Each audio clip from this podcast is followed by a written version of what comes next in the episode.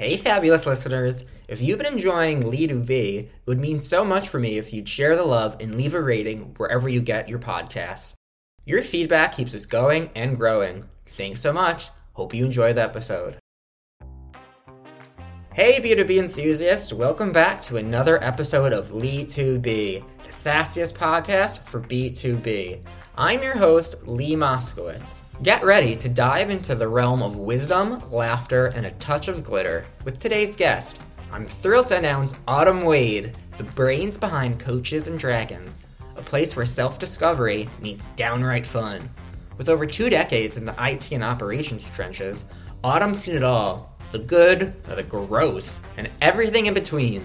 From corporate disappointments to going to bed proud every single day, Autumn's mastered the art of transforming challenges into victories.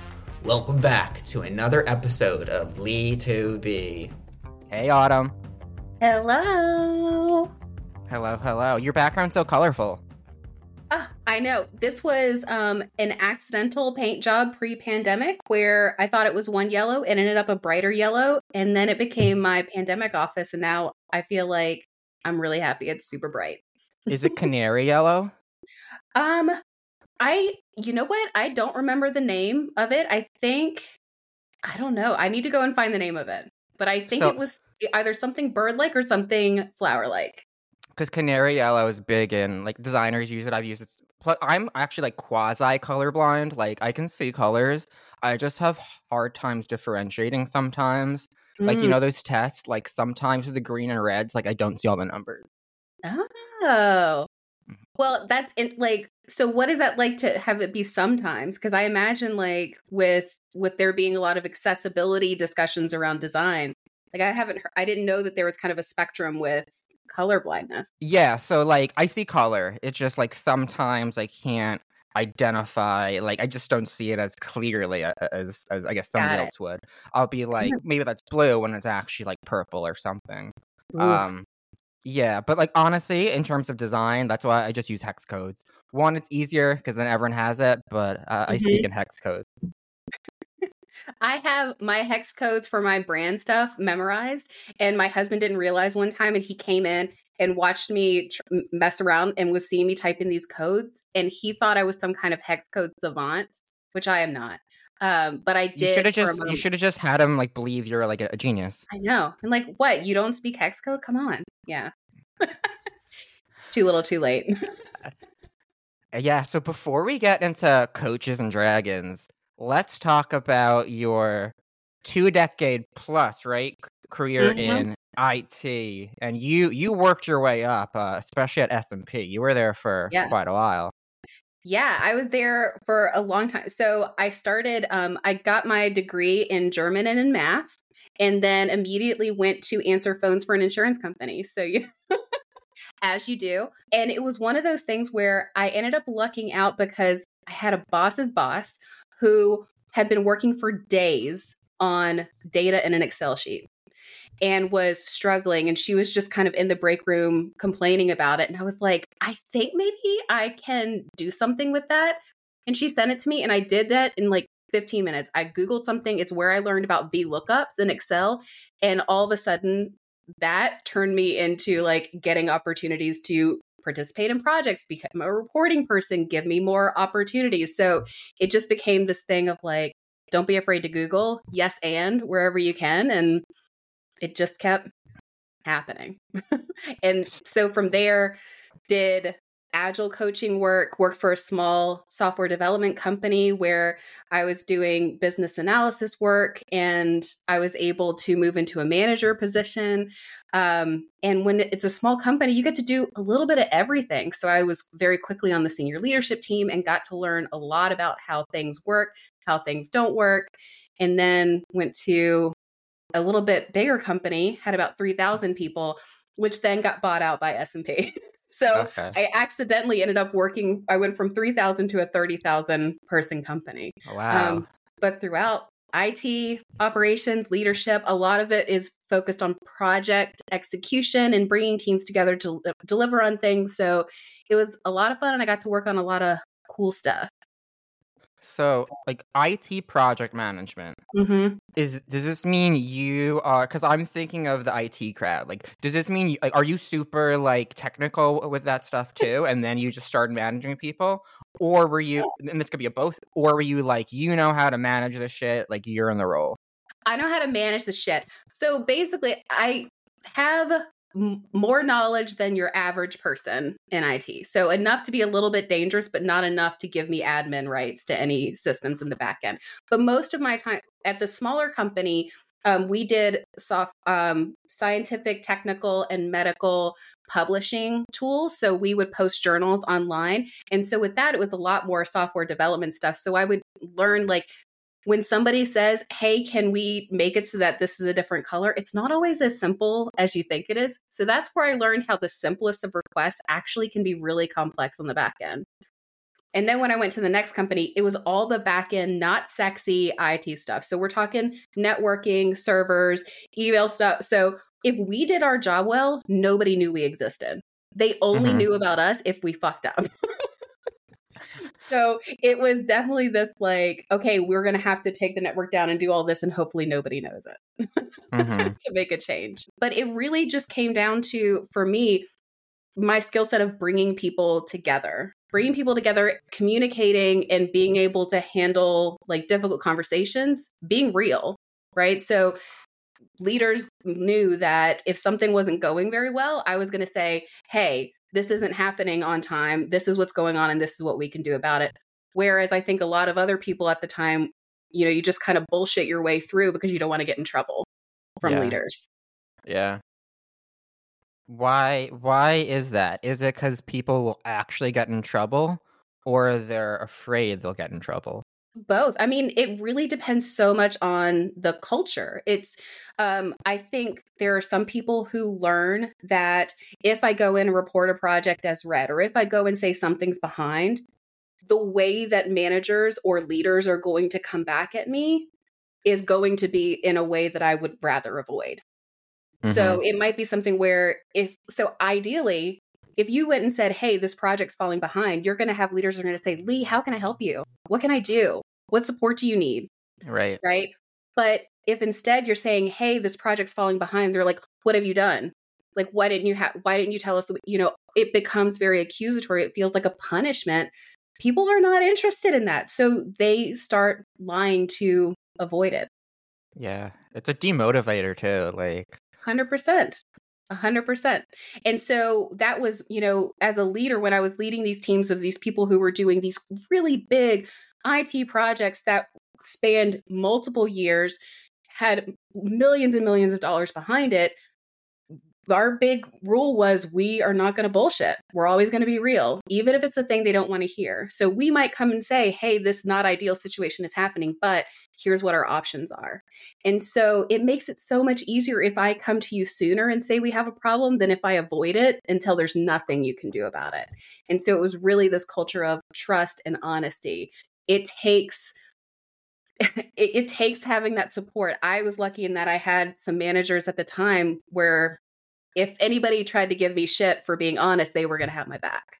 mhm. So it, they allowed me to do it. Whereas there were other groups that were not in that situation. They were not going to have that support. And their projects didn't work out.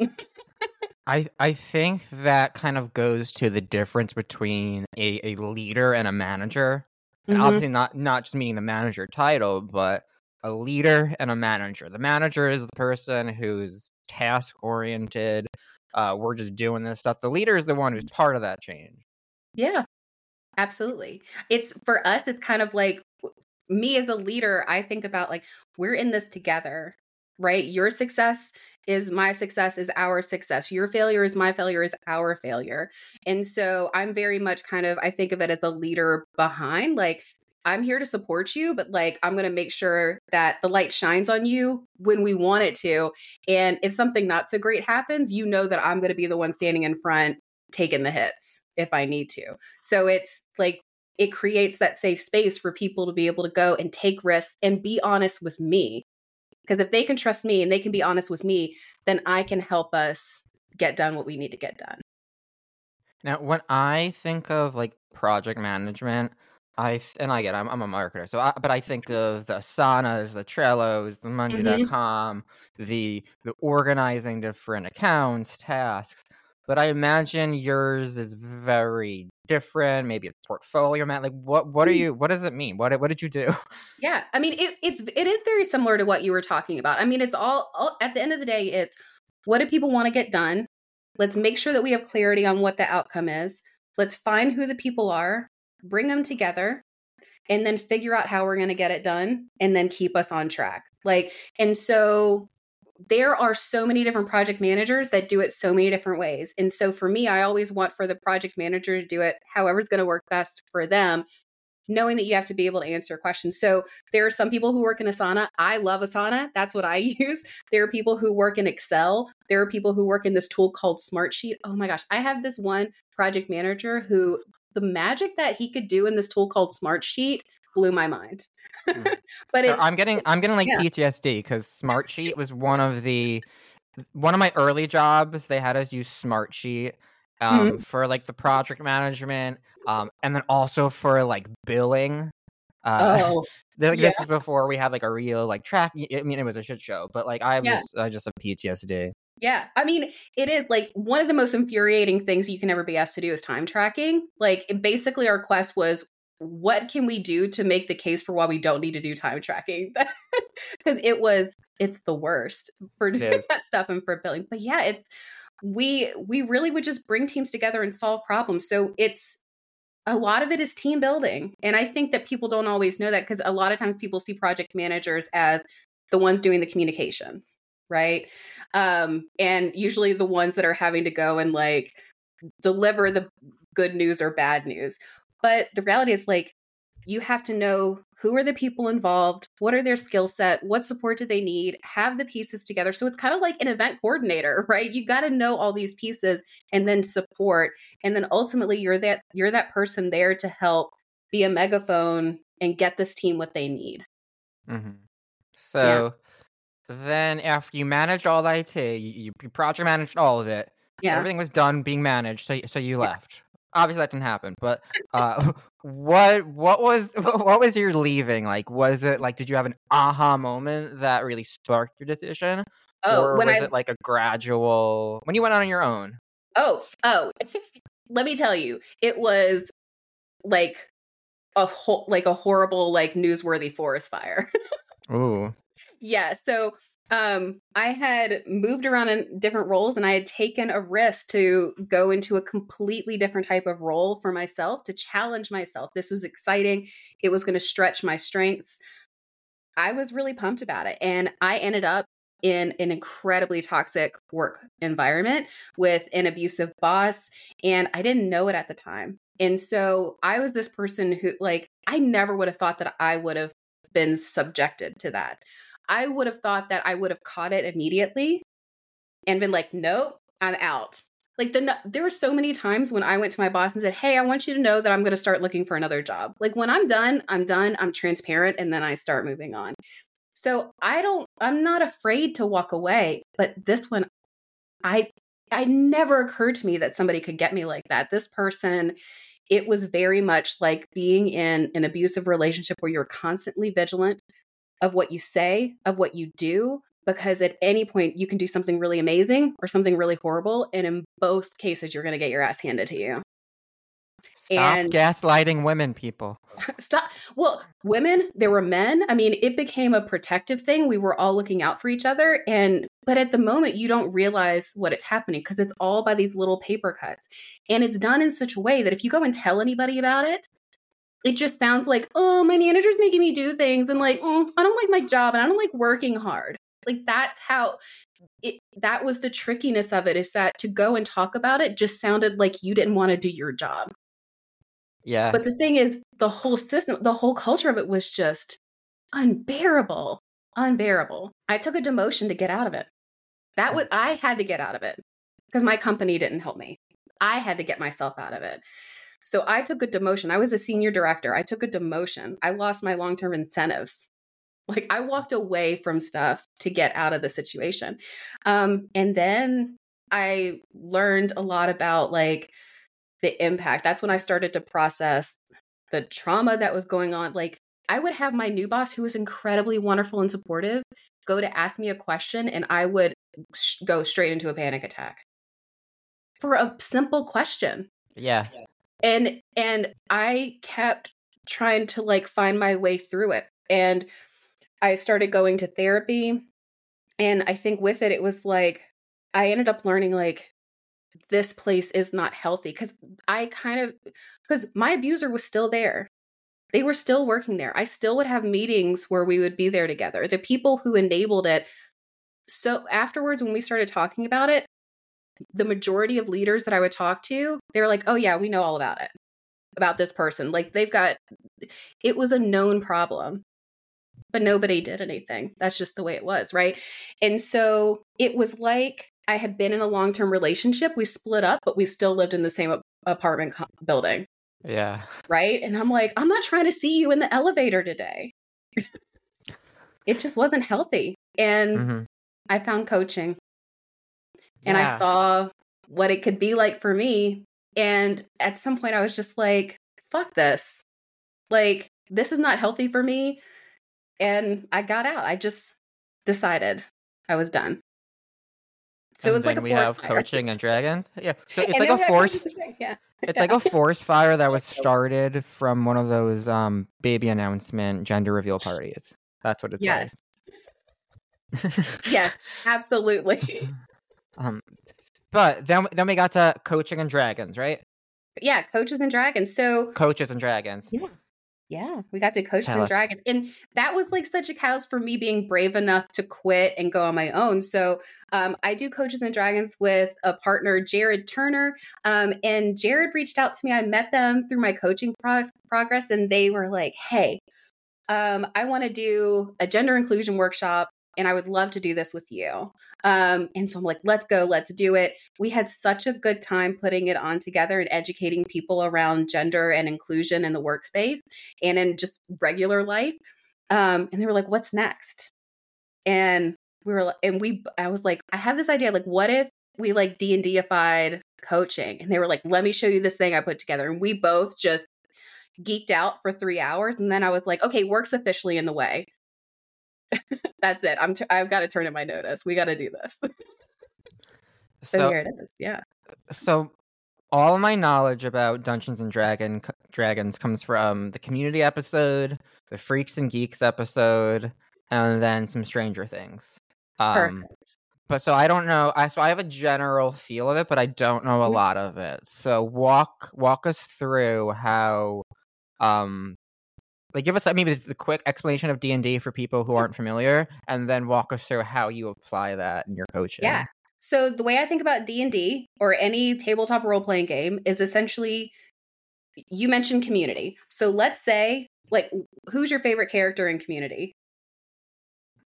Oh i feel like it, it varies. I'm gonna just go with uh donald glover's character donald troy. glover and so what is troy right? Yeah. So let's say that you were going to play the character of Troy. And you've got these other people who are playing each of the other characters, and you're all sitting around at the table. And then you've got a storyteller, and they're walking you through an episode, maybe an episode that they make up, like improv. It's like, okay, the community team, and they are at Disney. You know, like this is the place. And so each one of you, you're embodying your character and it's kind of like okay you're at disney you get to the thing and there's a super long line what do you do but it's it's not like improv because at least in whose line is it anyway everything's made up and the points don't matter but in d&d the points do matter though the points can matter yes absolutely but it can't. like it's all about that you're embodying a character and then you're just playing with what's there see when you know that character well enough you can say okay if the line's really long what is troy going to do mm-hmm. So, what do you think Troy would do if the line was really long to get in? Oh, I I have no idea. But yeah, okay. but but like essentially no, we're, uh, yeah, yeah, no. I so I'm also yeah. the type of person where when somebody starts explaining any type of complex board yes. game and and complex is subjective, I understand. But whenever somebody like, does that, I just start zoning out. Like I can't okay. do it. If well, I could tell you the amount of times my brother has tried to teach me Settlers of Catan, like I'm just like I can't yeah those things are tough. I mean so with d&d it's it really is like you embody a character somebody says here's a setting and then here's a situation what are you going to do? And then you as that character and with the other people that you're playing decide what you're going to do. Like it's it's that and so it's very much like choose your own adventure books right? You're deciding as a group what are you going to do and your dungeon master is going to like throw different things out and so in and that's in the person leading like the story Yeah. and everything, right? Okay. Exactly, exactly. So that's just kind of like whoever's they're they kind of have an idea of what you might walk through, but you can totally surprise them. They don't know what you're going to say or what you're going to do, right? Um, and then you have a dice, all right? So there it is. Yeah. D20 is what people talk about a lot. And so it's a 20 sided die. And so quite often what happens is you say, like, if you say, I'm going to unlock this door, I'm going to try to pick this lock, it doesn't just work. You have to roll for it. And so when you roll for it, that determines how successful you were or not. And like you need like a five or higher to open the door or something, right? It depends, yeah. And so, and the DM will often know like what role do they need to get past it. And so, it's this it's this beautiful thing where you have a character that you get to know. There's a scenario that you're playing in. You're with a group of people, and together you're just solving problems, solving challenges together. Um, and there's just like you can come up with the best plan in the world, and then roll a one, which is a critical failure, and Mhm. then have to figure out another thing. And so that's like that's essentially D and D. So let's talk coaching and how you Yeah. how you use it. A lot of role playing, a lot of role playing. So how do you use it? a lot of role playing, and that's for Coaches and Dragons. We talk about how it brings role play to the role you play in your life. So you know we have to. Jared loves puns, um, so we have to bring in those puns. But it's we love bringing coaching and personal development to people who maybe have never experienced coaching, don't know what it is. Maybe they know about it, but they don't think it's for them. Um, there's a lot of gatekeeping around personal development in the workplace, right? You've seen it like in companies who gets access to the to paid coaches, who gets to go into certain leadership programs, who gets the time to go to conferences. There's so much gatekeeping and so much of it we know it's not inclusive and it's based on who you know. Mhm. And it's designed for people who love the status quo, right? That's where you're going to have your coaches that are going to be in their blazers and they're standing back to back. And like, you know, it's all, they look like your executives and your leaders. And it's not fun. It's not engaging. It doesn't stick. It doesn't feel like it's for everyone. It's for a select group of people, you know? And so for us, we want to, like, we believe everybody deserves to be able to learn these things about themselves and grow themselves and have tools that help them achieve whatever they want to without feeling like they're beholden on these other massive groups of people that are not taking care of them. So we love gamers. Like, that's how literal are you playing D and D? Like how So, literal are you? No, it's not. Like we're not even playing D&D with it. Essentially what we do is we take coaching concepts and we put the D&D layer on it. So we take the framework, we take terminology. So if I go to if I go to somebody who loves playing role playing games and I'm like, "Hey, so do you want to work on your values?" They might be like, "No." But if I say, "Hey, do you want to go build your character sheet?" They might be like, "Yes, absolutely." They it it becomes a playful thing. It becomes something exciting to do right? If I say, "Hey, how do you handle failure?" and they're kind of like, "I don't hand uh, not really." I'm like, "Hey, what do you do when you roll a natural one?" "Oh, when I roll a natural one, this is like all of a sudden they come alive and it's like I know what to do in that space." That's awesome. Yeah. So it's it's just a way of opening up the things that are possible for people when they're role playing. We can bring that in and use that same terminology so that they can be open to that with themselves as well. Because they're already doing it. Mhm. It's just let's turn it around so you use it on you. And it's So it's it- like freaking magic. it's like gamifying self self something self worth personal Yeah. development it's it's gamifying that Exactly. It's it's taking the space because when you go in and play games, you're willing to take on this other persona. Right? Like I have the character I'm playing right now is if John Wick met Melissa McCarthy, they had a baby and then that baby grew up to be a professional wrestler. Like that's the character essentially that I'm playing right now. Her name is Z. When I embody her, like she is confidence, like Beyonce walking in, you can't tell her anything. Um, and she will go and fight in a heartbeat. And but she loves it. It's playful, it's fun. And so I always think like she's going to be totally different than Autumn's going to be. Mm-hmm. But I can embody that and I can handle her failure and I can handle her, her growth and I can handle her messiness. So, like, if I can do that with her, why can't I do that with me? Mm-hmm. Yeah. Yeah, I think I mean it's also like people are easier on other people than they are themselves. Mhm. Like you will say something bad about yourself, but then if your friend says that, you're like, "Shut up! What are you talking about? You're amazing." Yeah. So it's almost Mhm. easier if you kind of not disassociate because that's not what you're doing, but kind of yeah. viewing a different, treating yourself as a character. Like I'm a character, Lita B on this podcast. You know, it's like treating yourself differently. Yeah, it is. Like it's fun. I mean, if we go in back into community land, right? It's like if you're having a hard time with something, it's like, okay, if I were to tap into Troy, what would he do here? If I were to, if Mhm. this were the like if I were having Troy and Abed on this podcast, what would we do? Right? It's, you know, you can tap into them. It's like a different set of glasses. Like what am I seeing? How can I look at this? It's just perspective shifting. Um but in a way that feels playful because when it's playful, it sticks. When it's playful, you want to do it. hmm So when so coaching in, general, like there's a lot Mhm. of serious stuff, especially when it comes to growth. How do you balance that that fun, you know, jovial energy with some of the the serious, hard stuff? Yeah.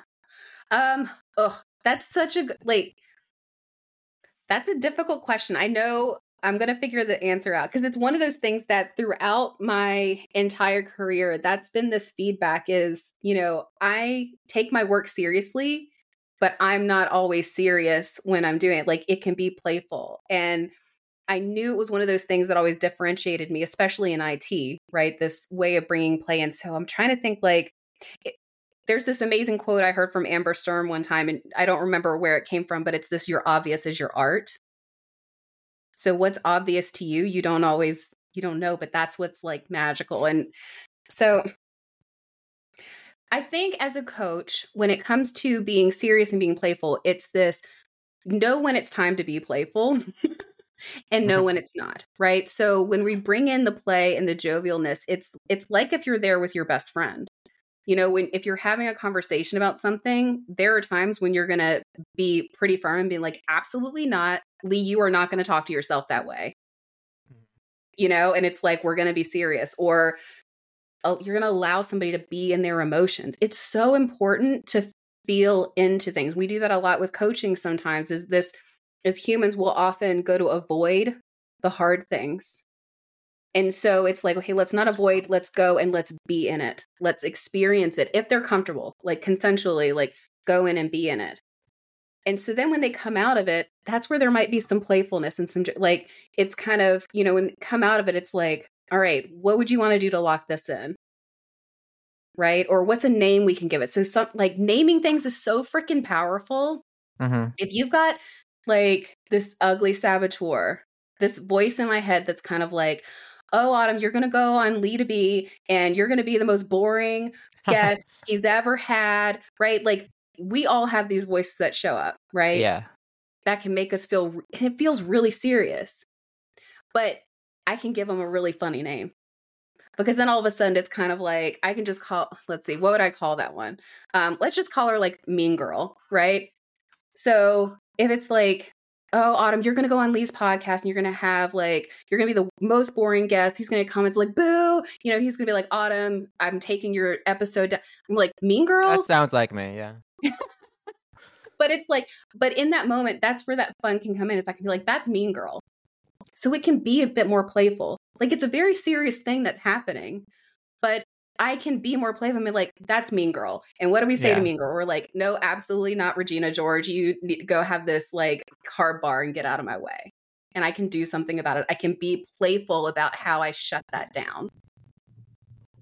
And so when it's playful, it helps to start to kind of like, it's you're more it's going to take it on it's not as scary of a thing if i call this like mean girl or regina george But to me, it's like we're we're getting almost to like therapy or like cognitive behavioral therapy. Like, where do you where do you draw the line? Like, how do you what's coaching versus Yeah. therapy? it is coaching can feel very therapeutic sometimes but it is very different so often when i think about therapy i think about it in terms of like it's it's very much it's clinical. These are people who are like these are trained licensed licensed medical professionals. Um they are often looking to diagnose um and they are do a lot of times looking more in the past. How was that? Where coaching we are not so much looking at this from hey there's something wrong with you right? We don't. It's kind of like hey exactly where you are now is exactly where you need to be and how do we build on that for where you want to go? There is no gap. There is nothing to fix. So we're going to be a lot more present and future focused rather than focused on fixing and diagnosing and looking backwards.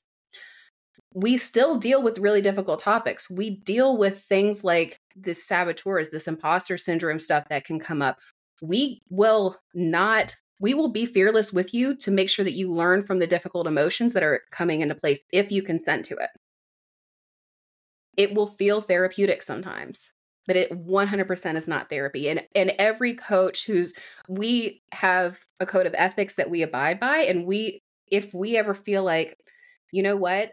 I i think that this thing right here maybe you would want to have a conversation with a therapist or consider therapy right so we might help a person be able to you know connect the dots and and go and seek that help that they need but we will never take the place of a therapist in that way Well, this episode of Lead to Be is sponsored by BetterHelp. Uh, no, just kidding. I wish they sponsor everything. They might as well sponsor my podcast. Absolutely yeah sponsor lee They're like, you know, Mudwater. How like they used to be like every YouTube ad, like Yes. Mudwater. Like that's what BetterHelp is at this point. Like, Yeah. they're a great service, but like that's their ads are everywhere. Sponsor me, BetterHelp. Um, yeah and and MeUndies i feel like MeUndies is and everything that i listen to seems to be sponsored by MeUndies Well, it's time for our next segment, Spill the Tea with Lee. That's right. This is the segment where we spill the tea on all things B2B. This is the sassiest podcast for B2B, and it's going to get juicy. All right, Autumn, I know you've been waiting for this because you're an avid listener. But Yes. so you, in your in your bio, you say you've seen both the beautiful parts and Mhm. the smelly, gross parts of corporate life. yeah So when I say smelly, gross parts of corporate life, what's the very first thing or example you think of? Oh, okay. The smelly gross parts are the first thing that comes to mind is the whew, I'm going to say this out loud on recording, but it's the leaders are not saying what's really going on. It's it's this I put in my bio to, like I am an ex-corporate apologist. I was that person who trusted, like, if leaders knew that something really bad was going on, they would step in, they would do this thing. I was constantly giving them the benefit of the doubt. Lee, no, 100% not. like, the, it's, it's all, they are not people first. They are business first. They are, they are board first. They are investor first. They are money first. And yeah, it's, it's, it all comes down to it benefits the company if you feel like working there is personal Hmm. because then you're going to compare them against your family and your other personal things and they pay you a check. So they're pro if you're comparing family to family family that pays versus family that doesn't pay right?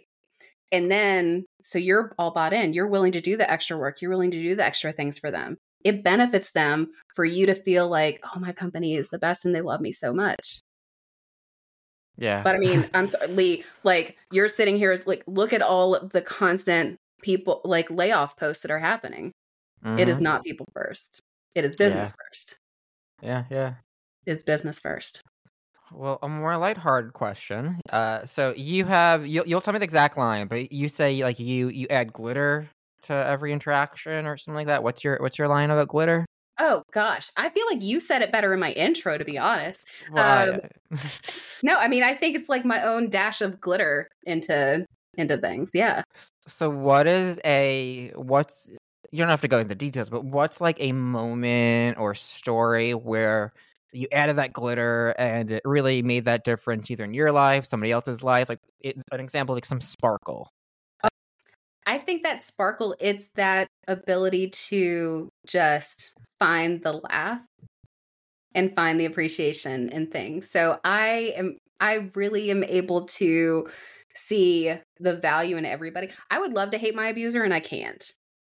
It's not it's like instead I feel like pity and sorry. Mm-hmm. And you know, but it's that thing of kind of like that sparkle is let's come up with a different way to look at this right? Or like i know that you've got these pieces. So it's this play it the sparkle really is the play. It's the playfulness. It's that how would you want to do this lee?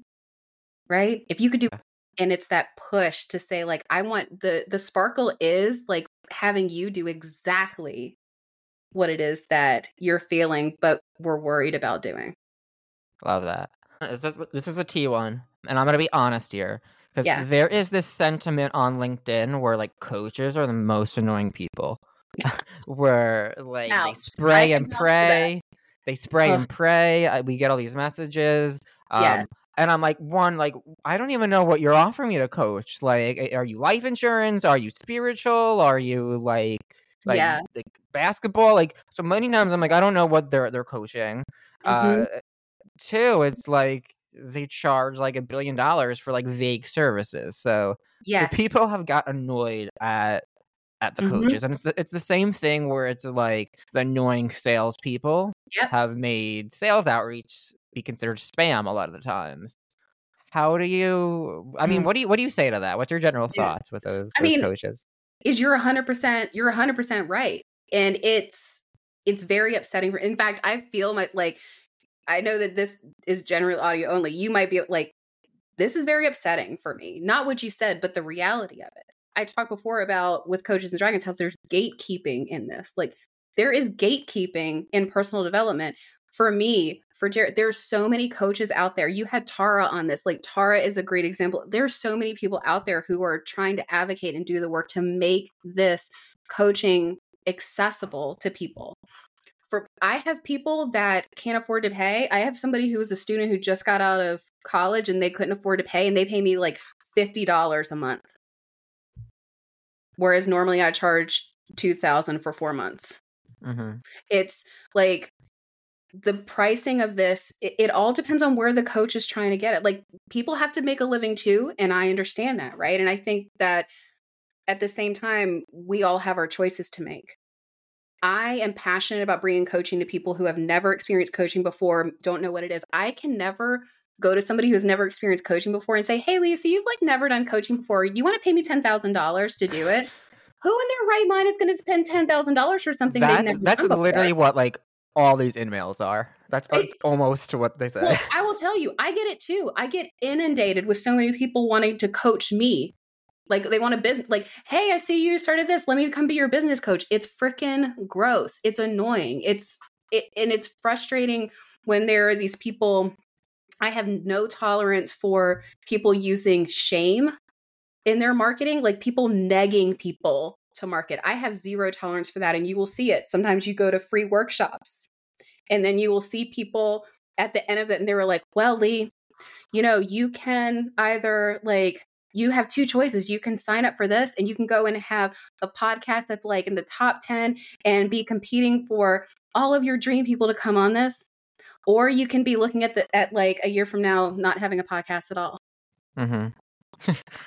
Are you kidding me? Like it's I've had people say some of like try to build me up and then say some of the worst stuff at the end to try to use fear. This is a coach. This is somebody who's supposed to partner with you and help you grow and help you realize how freaking amazing you are and they're using fear?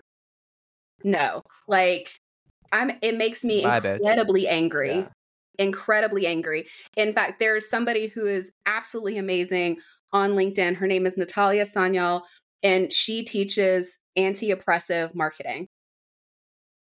And this is what she goes after is like you can't go at, you can't do this to people you and i would say anybody who is a coach who is that way to people is a shitty coach mm-hmm. And I hope that their business doesn't work out very well, right? because like you can't do this to people and it hurts. Every single person deserves to see how amazing they are and be able to advocate for themselves. Every single person. And so every time one of these people goes out and does really shitty things to market it, it makes it that much harder for somebody to be willing to do this amazing work on themselves. Coaching changed my life, changed my life. I was not a person who ever would have invested a thousand, two thousand dollars on coaching at all. I got my company to sign to put me through coach training, and I got coached and in a 15 minute session. My life, like, I knew in that moment, like things, it, things were never going to be the same for me. Wow. 15 minutes. Now I like a few months ago I paid $6,000, like almost everything that I've made this year. I paid Hmm. $6,000 Wow. for a coach. Like that's how I know. I know what coaching can do now. Yeah. So then, But how do you like, yeah. Yeah. how do you get clients then? How do you if everyone's so jaded around coaches? Is it inbound? Is it your personal brand? How do you get clients as a coach? It's hard. I mean, it's it's not consistent for me. It's not. I mean, there there's a it's a lot of learning. It's it's a lot of you know this from your marketing work. Like I have to do a lot of work in learning who are my dream clients? Who do I love working with? How can I reach them? Where are they? Are they on LinkedIn? Are they in other places? How can I help them? Because for me, if I'm talking to people who maybe have never even heard of coaching before, I need to have I need to reach them. I need to help them understand what coaching is. I need to then convince them that they are worth investing in because that's a big hurdle. People will be willing to do it, but they're like, I don't think I can go and ask my partner if I can spend a thousand dollars on this because I don't think I'm worth it. And so they won't even have the conversation, so they won't do it.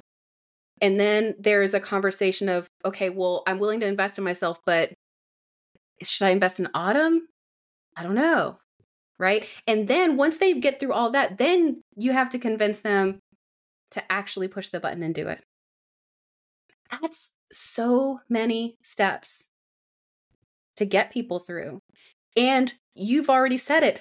S- Each one of those comes with like how many other emails are they getting from pieces of shit out there that are completely jading them or using fear or all this other stuff Yeah. convincing them that they can only get stuff if they're willing to pay $10,000. Which is not the case. There are a lot of amazing coaches out there that are not that are affordable Mhm. and that will work with you and do monthly plans and will find ways to give you the help because they care about this work. Yeah, that's a good myth busted. We we we busted a myth here that coaches are Mhm. expensive. Yeah. Well, here's what I would say too. It's like any somebody that you trust, like if you're not sure, I'm not everybody's coach, right? And some not everybody's my kind of client, but I'm connected with a lot of other coaches. I know who good ones are, and I will be more than happy to connect you. And I would also say too, if you're ever curious, almost every single coach does a no obligations free session. So shop around. Crap, if you want to like go find five coaches, set up free sessions with them and just see what it's like. It's free. You're and then, you know, if you don't like them, then just block them. I don't know. Like I mean, it's not nice. I feel like my coach friends are going to like that, but yeah, I mean, it's yeah, just try it out. yeah. So let, let's go back to D&D for a bit. And again, I have limited knowledge, but I understand you, you max out different skills, right?